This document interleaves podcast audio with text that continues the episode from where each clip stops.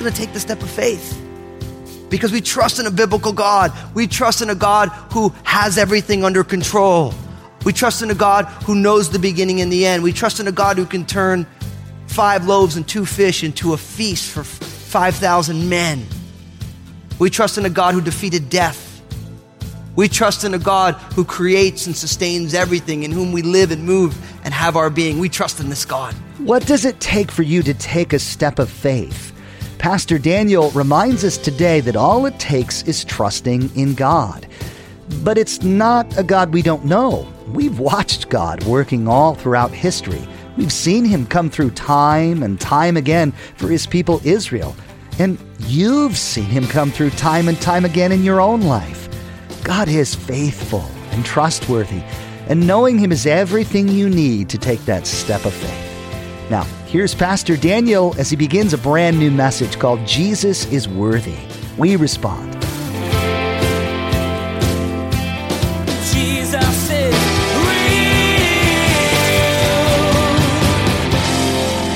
If you think back to 2007 and 2008, we saw the American economy as well as the global economy hit the skids in a pretty pronounced way. Um, I remember at that time I was pastoring in Marin County, and I was also working for a man who was a, a very successful real estate and um, and had gotten into the stock market, and it was um, terrifying, to say the least, to go to work with this man and watch him, his whole countenance change with each violent swing of the market. How many of you remember those days watching it go down 800 and go up 400 and go down 600 and then go up 800? It was just, it was like being on the most vicious roller coaster ride. And as this was happening, I remember at the time, because I was working for this man, I figured I better get up to speed on uh, on on stock market investing. So, of course, I'm like, who's the most famous investor uh, in the world today? Oh, good old Warren Buffett. So Warren Buffett was a, a, disciple, so to speak, of a man named uh, Benjamin Graham, who wrote a book called The Intelligent Investor. It's about value investing. And don't worry, I'm not going to bore you with it today, the whole of it. But ultimately, Benjamin Graham's whole position was that you need to look for value in a company. And if you buy a company that is valuable, then over time, it will make money. And Warren Buffett has always done that. He's never necessarily jumped all over in and out of the market. He's chosen valuable investments at a good price and he watched them rise. And in this generation, he goes down as one of the most uh, well known and well respected investors. And it's interesting, if you read Benjamin Graham's book, The Intelligent Investor, he says something about stock market prices. And he says, listen, he calls the stock market price, he calls it Mr. Market. And he says, don't worry about what Mr. Market asks will give you for your stock any day because the next day he'll come with a new price. And so the whole position is that every single day, the stock market is going to tell you that a company is more or less valuable. And, and Benjamin Graham goes on to say that Mr. Market is actually schizophrenic. He can't remember what he offered you yesterday. He'll just give you a new valuation. And if those of you who watch the stock market, you know what I'm talking about, right? If you watch it every day, one day it's up, one day it's down. It almost seems to have no rhyme or reason. Now, why do I bring all this up? Because value is something that is determined by people. Value is determined by people. If you think that a, a, cup of coffee from your favorite coffee place, if, if you're willing to give up your $4 for it, then that's how much it's worth to you. That's what it's valued at. So others you'd be like, I would never pay $4 for coffee. But you will pay something for something that someone else would be like, well, I would never pay that for that. That's the beauty of this whole thing, right? Because value is user generated. Economics will tell you that supply and demand drive it. If something, if there's a lot of demand for it and there's not a lot of it, the value goes up. But either way, value is actually technically subjective. People ascribe value to something. And for us here today, we see Jesus as valuable, the most valuable, God's only son, the only Messiah. And that's why in the Bible you read things like that Jesus is worthy to be praised. God is worthy. But don't miss the fact that people choose to worship, people choose not to worship. For some people, they see Jesus as not valuable. But what's interesting is that ultimately, unlike all sorts of investments, be it real estate, stocks, art, or whatever else, even if users don't ascribe value to Jesus, he is still the most valuable person in the world. Hands down. Hands down. So I bring all this up because we're closing out today our Because Jesus is Real, We Respond series. We've been going over our mission and vision. Our mission is to simply respond to Jesus. That's our mission. That at every point as a church, at large and as individuals, we just want to respond to Jesus. If you were here on Wednesday night, Pastor Bill taught for me and he said, listen, sometimes simply responding to Jesus just ain't so simple. And you know what? He's right. Because sometimes simply responding to Jesus, we make it really complicated. It's hard sometimes to just live a life of response to Jesus. But really, on our side of the wall, it's hard. For God, is really not. We should just simply say, Jesus is God. We're not. We'll do what he says. But that's our goal as a church, as individuals. Let's simply respond to Jesus. And then we've been doing this vision. Because Jesus is real, because Jesus is real, we're a family of faith. Look around. If a gal sitting next to you say, hey sister, if it's a brother, say, hey brother, go ahead. Just like the Berenstain Bears, call sister bear, brother bear. Don't be shy. You can talk to each other. It's church. It's okay. God will forgive you, so will I. You guys are family. You're a family of faith because Jesus is real. And as a family, we're supposed to be fully engaged, which means all of us are supposed to do our part within the family. And we all have unique things that God's called us to. So it's not about this person does this and I'm supposed to do the same thing. No, you're supposed to do what God's called you to do. We're all supposed to be fully engaged family members. And as a family of faith, fully engaged, we have a work to do. We're called to transform our community and our world. So it's just not about just being together. It's about we get together. We said that this is the huddle. And what goes on outside of this, that's the game. And I made the point, don't mistake the huddle for the game. So we're, we're huddling together and we like it. We're getting our marching orders together from the Lord. And then each one of us are going to go out into the things that are in front of us, the jobs God has called us to, the neighborhoods we live in, the sphere of influence we're around. And that's the game. And if we are all because Jesus is real, a family of faith fully engaged, if we engage in the game of life in Jesus' name and we simply respond to Him, transformation happens because God's transforming us and we become change agents in the world. So we've done all this already, but what I wanted to do today, and this is a little unique than what we would normally do, but I want to share with you our core values as a church. Our core values. Now, when you think about a core value, I mean, just think about it. Something's value. It's, it's something that you, that you hold to be valuable. It has some worth to you. And when you think about a core value, the core is the depths of who we are, the foundation of who we are. Now, core values are not what we do. Core values are the things that drive what we do. So if, if this is your, if we see you week in and week out, this is going to be a refresher course because you've heard all of these things a million times already. Because because of a core value, because it's the, the DNA, the foundation of who we are, we've talked about these things all the time. They pop up all in different areas. You've heard them all before. If you're visiting with us today, or if you're checking Crossroads out, it's kind of a cool day. Today's the day where not only you at the racetrack, but you get to peek under the hood and see what's under there. Why it's there. Why we do what we do.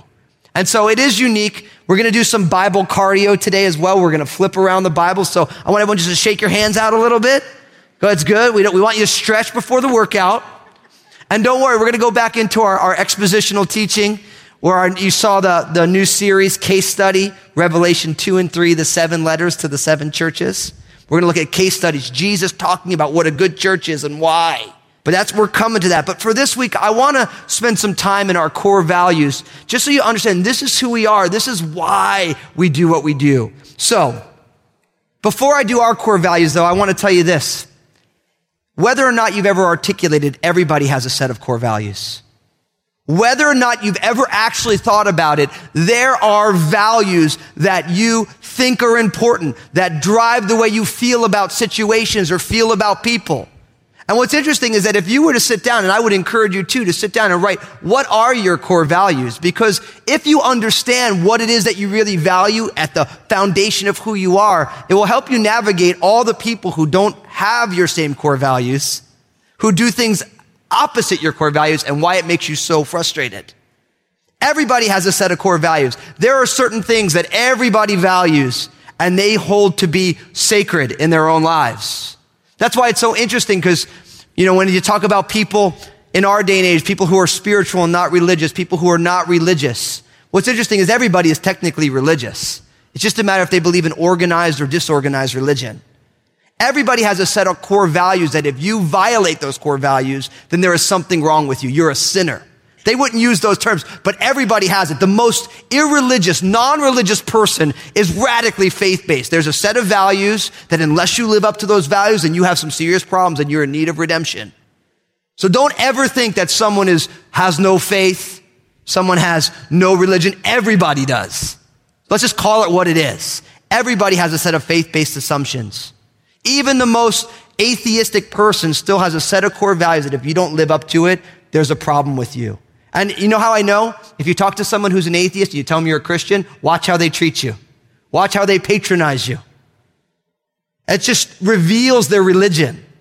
They believe as much in the need of redemption as you do. But they would say your redemption comes from not believing in God and believing in the laws as they understand it today of science. And I say the laws as they understand it today because the understanding of science for someone 100 years ago is different than today and in 100 years because science is an imperfect religion. They're learning new things every day. In 100 years, their view of science will be different again. But it's still a faith-based assumption. So I want to get into everyone has core values. This is the core values of Crossroads. First, we trust in the biblical God. We trust in the biblical God. That's our first and all encompassing core value. Now, notice we trust in the biblical God. So this really speaks to us about the word and who we worship. The word. We believe in the biblical God, right? So our understanding of God comes from the Bible first and foremost. And we worship this biblical God. Now, why did we choose this? First, I'm going to give you just two scriptures. Genesis 1 1, the very first sentence in your Bible. In the beginning, God created the heavens and the earth. All it took was one sentence for the Bible to be the most controversial book in history. In the beginning, God created the heavens and the earth. Now listen to Revelation 22, the last verse and a half, verse 20, the second half, and 21. It says, Amen. Even so, come, Lord Jesus. The grace of our Lord Jesus Christ be with you all. Amen. So the Bible begins with God creating everything. The Bible ends with the Lord Jesus Christ and the desire for him to come back. From Genesis to Revelation and everything in between, since the beginning of creation until the ushering in of the new creation, it's all about God. It's all about God. The Bible is primarily a book about God. Life is primarily about understanding and growing and learning about who this God is, being part of God's kingdom. So we trust in this biblical God. Now, it's interesting.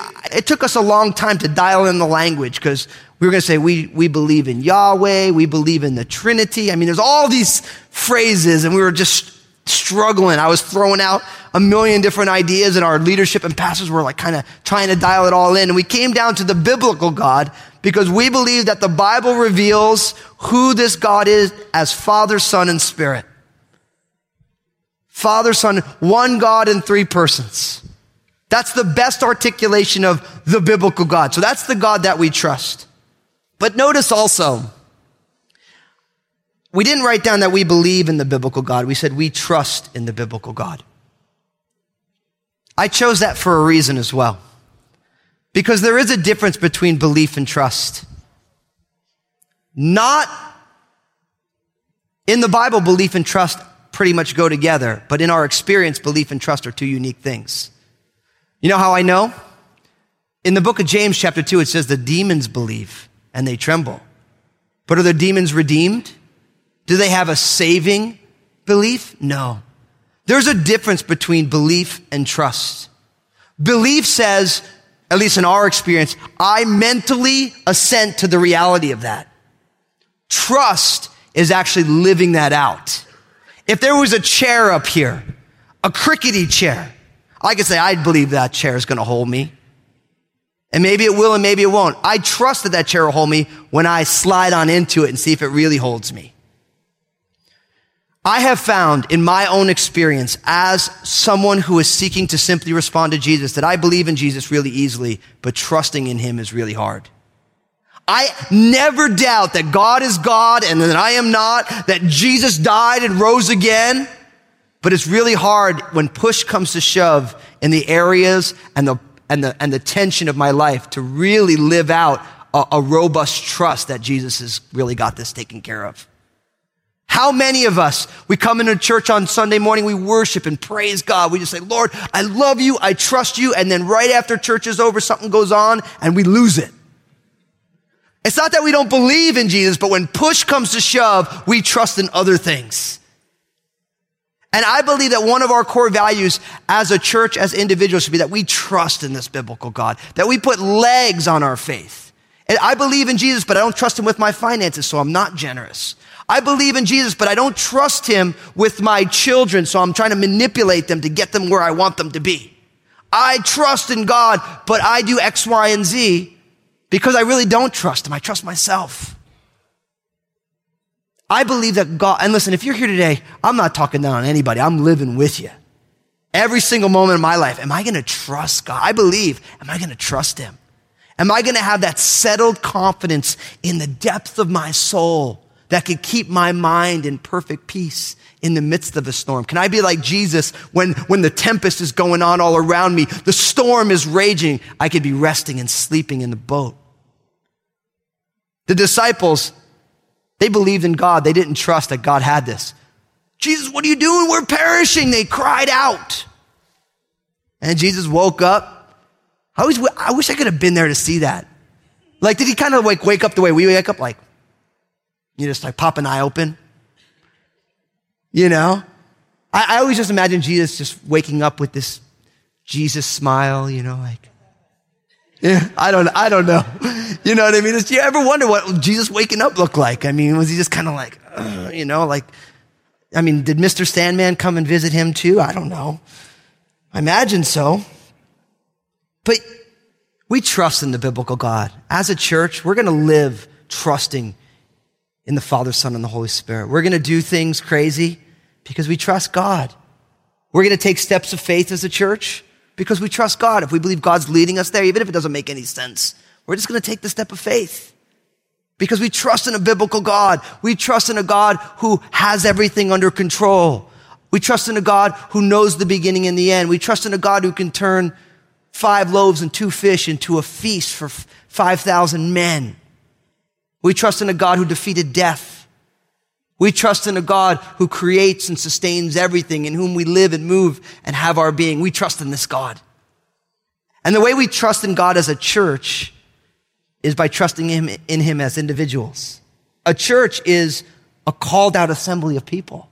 So we trust in the biblical God. Next, we are all in process. We are all in process. Now, notice the word all is underlined. What does all mean, brothers and sisters? All. So deep. I love deep theology. What that means is that not one of us here today has arrived. Not one of us is not under construction. Yes, God has given us a certificate of occupancy And he's chosen to indwell us by his Holy Spirit by faith, but there's all sorts of renovations going on. This is one of our core values. Why? Because it speaks about both grace and formation.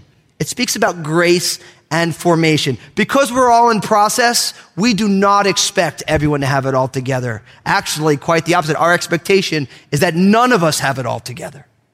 And that includes me, our entire pastoral staff. None of us have it all together. We are all growing. And because everyone is growing, we are gracious with one another in our growing edges.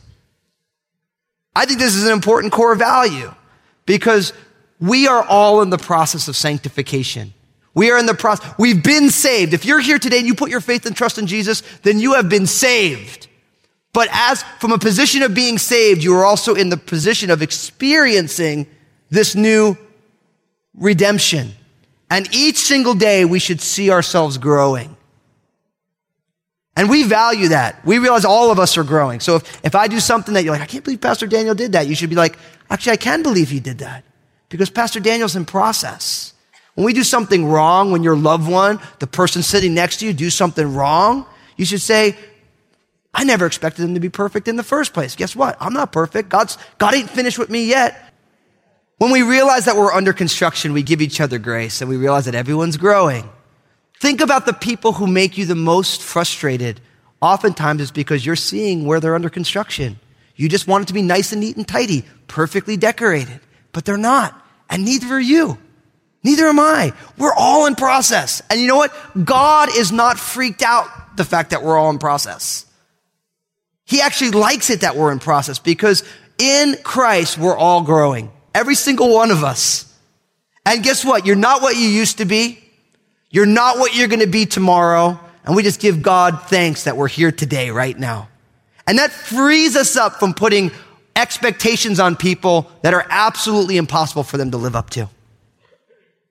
Don't set up people for failure, expecting them to be what God never intended them to be on this side of heaven.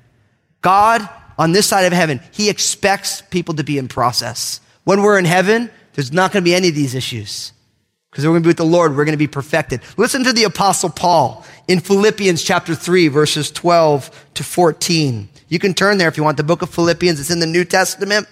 One of Paul's shorter letters in between Ephesians, Colossians. Philippians chapter 3, verses 12 to 14. Not that I have already attained or am already perfected, but I press on that I may lay hold of that for which Christ Jesus also laid hold of me. Brethren, I do not count myself to have apprehended. But one thing I do, forgetting those things which are behind and reaching toward to those things which are ahead. I press toward the goal for the prize of the upward call of God in Christ Jesus. Jesus is real. Pastor Daniel showed us today that in most things, people determine value. A cup of coffee is worth however much we're willing to pay for it. But Jesus maintains his value whether or not people decide to give him value. When it comes to core values of the church, the first thing to agree on is trusting the biblical God. We trust the God who revealed himself to us in Scripture. We trust him even when it doesn't seem to make sense. Hey everyone, there's a lot happening in the world, and it can keep you pretty busy. But I want to encourage you to take some time and devote it to your spiritual growth. I know God wants to do something in your life, and I'm excited for you to discover exactly what that is. Come join me for a worship service at Crossroads Community Church online so I can share the Bible with you. Join me online at crossroadschurch.net or find me on Facebook Live. We're so glad we can be a part of your life through the ministry of Jesus is Real Radio. Would you like to be a part of what we're doing? We would like to ask that you prayerfully consider becoming a financial partner of this program. Your contribution, no matter the size, will be used to reach people with the gospel message. Find out more at jesusisrealradio.com. Thank you for partnering with us. Join us again here on Jesus is Real Radio when Pastor Daniel continues diving into the values of the church. We're all human and live in a fallen world. Because of that, we're all still in process. Knowing that the people around you are not yet perfect gives you margin in your expectations. The only one who has never and will never fail you is Jesus Christ. Everyone else is still a work in progress. We wish we had more time today, but we will have to pick up where we left off next time as Pastor Daniel continues teaching through this series called Because Jesus is Real, We Respond. That's next time on Jesus is Real Radio.